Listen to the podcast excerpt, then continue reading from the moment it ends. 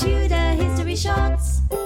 On the 4th of May 1608, the funeral of Elizabeth Talbot, Countess of Shrewsbury, took place at All Hallows, Derby. Bess of Hardwick, as she's commonly known, was the daughter of John Hardwick and Elizabeth Leake. She married four times, and each marriage saw her rise in status and wealth.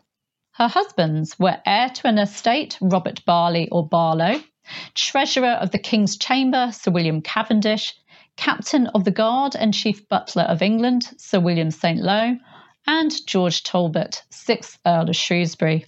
Her grandchildren included the ill fated Lady Arbella Stuart.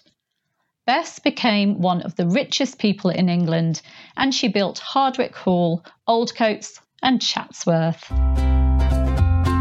Tudor History Shots.